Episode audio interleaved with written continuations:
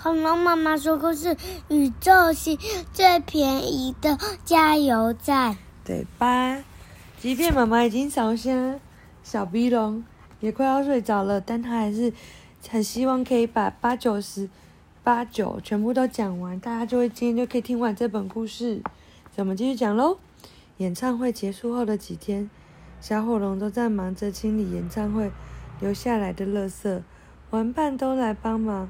你可真慷慨呀，小火龙！九头龙小妹用八个头捡垃圾，一个头说话，向爸妈借了那么多钱，替别人实现梦想，结果店里生意生意没有变好一点。小火龙静静的用雪把萤火留下来的灰烬盖好，没回来。人家来店里问莎拉公主最喜欢的商品是什么？你竟然还回答说，其实除了美乃滋，他并没有特别喜欢什么。小火龙耸耸肩说：“做生意最重要的就是要真心，要实在嘛。没关系，这次失败了，再去找别的工作就是了。”小火龙叹了一口气，敲敲酸痛的肩膀，抬头看着天空，天空中出现好多闪亮的光点，缓缓下降。那是什么？光点降落在雪地上，小火龙才看出那是一艘艘太空飞行船。奇怪的形状的外星人打开舱门，走到小火龙前面。小火龙便利商店吗？一个长得像小狗的外星人说：“请问你们有卖番茄酱吗？”长得像青蛙的外星人说：“请问你们有卖花生酱吗？”牛头外星人说：“沙茶酱呢？”有有有！小火龙张大了眼睛，太好了，我们各要十箱。他们齐声说。小火龙愣住了，怎么怕我们付不起吗？牛头外星人打开一个小箱子，里面装了金光闪闪的金币，这样够不够？太多了！小火龙喊。没关系，金子是我们星球上最多的东西，快把我们的油箱装满吧。是，小火龙一边往店里走，一边问：“你们怎么知道要来这里？”莎拉公主在她的新歌里推荐呢，全宇宙的电台每天都在播呢。小狗外星人拿出一张唱片说：“你没听过吗？”哇，竟然是跟莎拉公主一起拍的照片，是专辑的封面，还一边挤着美乃滋。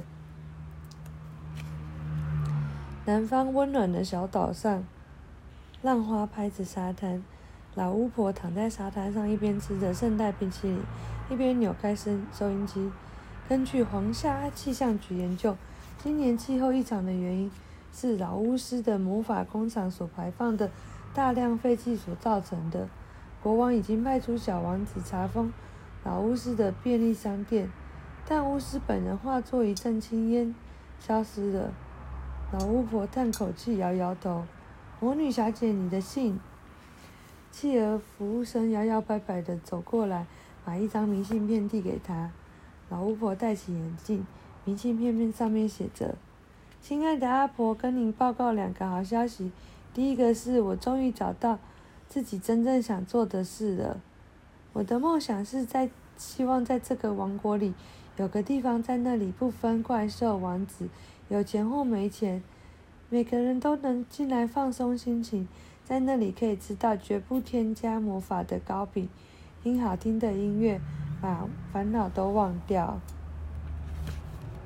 第二个好消息是，今年冬天我总共赚了一百枚金币，所以我计划用其中的十枚金币，在便利商店旁边开一间花园餐厅。老巫婆吓了一跳，从躺椅。滚了下来，对哦，还真的可以赚到金币耶！九，花园里的小火龙的花园餐厅，叮咚，花园餐厅的门打开了，欢迎光临！小火龙从烤箱里拖出蛋糕，一边向客人介绍火龙妈妈做的糕饼，保证不含魔法，你们吃到的都是真实的天然风味哦。旺财是谁？嗯，不知道，他是谁？星际女孩吗？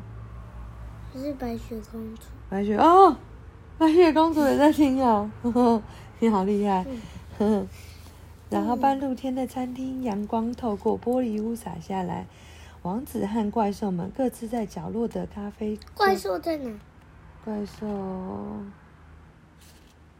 不知道，那个你的恐龙爸爸不知道，你有跟他水脑吗？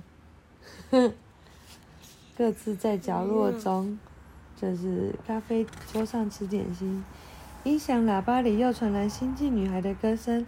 在遥远的宇宙的另一端，一颗蓝色的星球上，有一家小火龙的加油站。这里有全宇宙最便宜的燃料，不管是巧克力还是蜂蜜糖浆，美乃滋还是番茄酱，都会用真心把你加满，把油加满，像满点出航。潮汐去追想梦想，妈妈都乱唱一通。讲完了，好棒哦！妈妈好喜欢这个故事哦，你喜欢吗？好，我爱你，要找到自己的梦想好吗？晚安。